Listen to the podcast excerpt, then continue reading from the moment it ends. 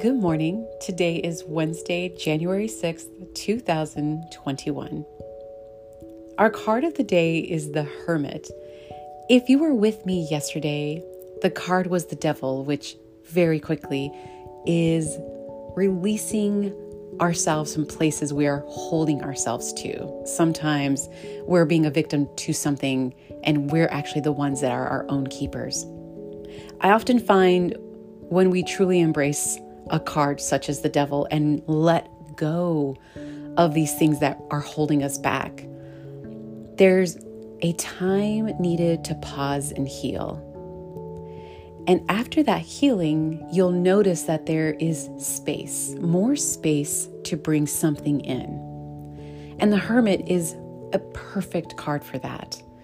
The Hermit is all about going deep within, pausing, taking solo time.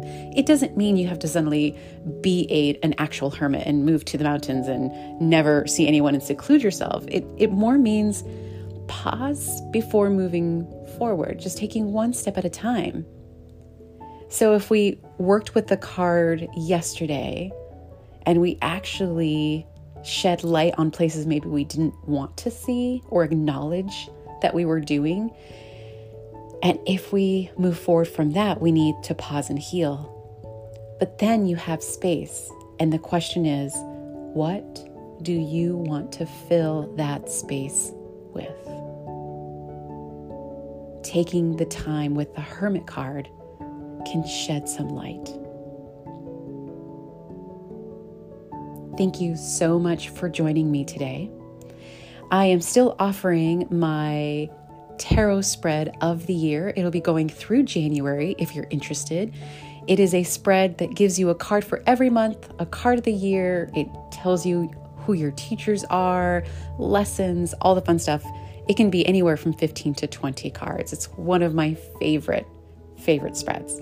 If you're interested, go ahead and message me. My link is in the bio.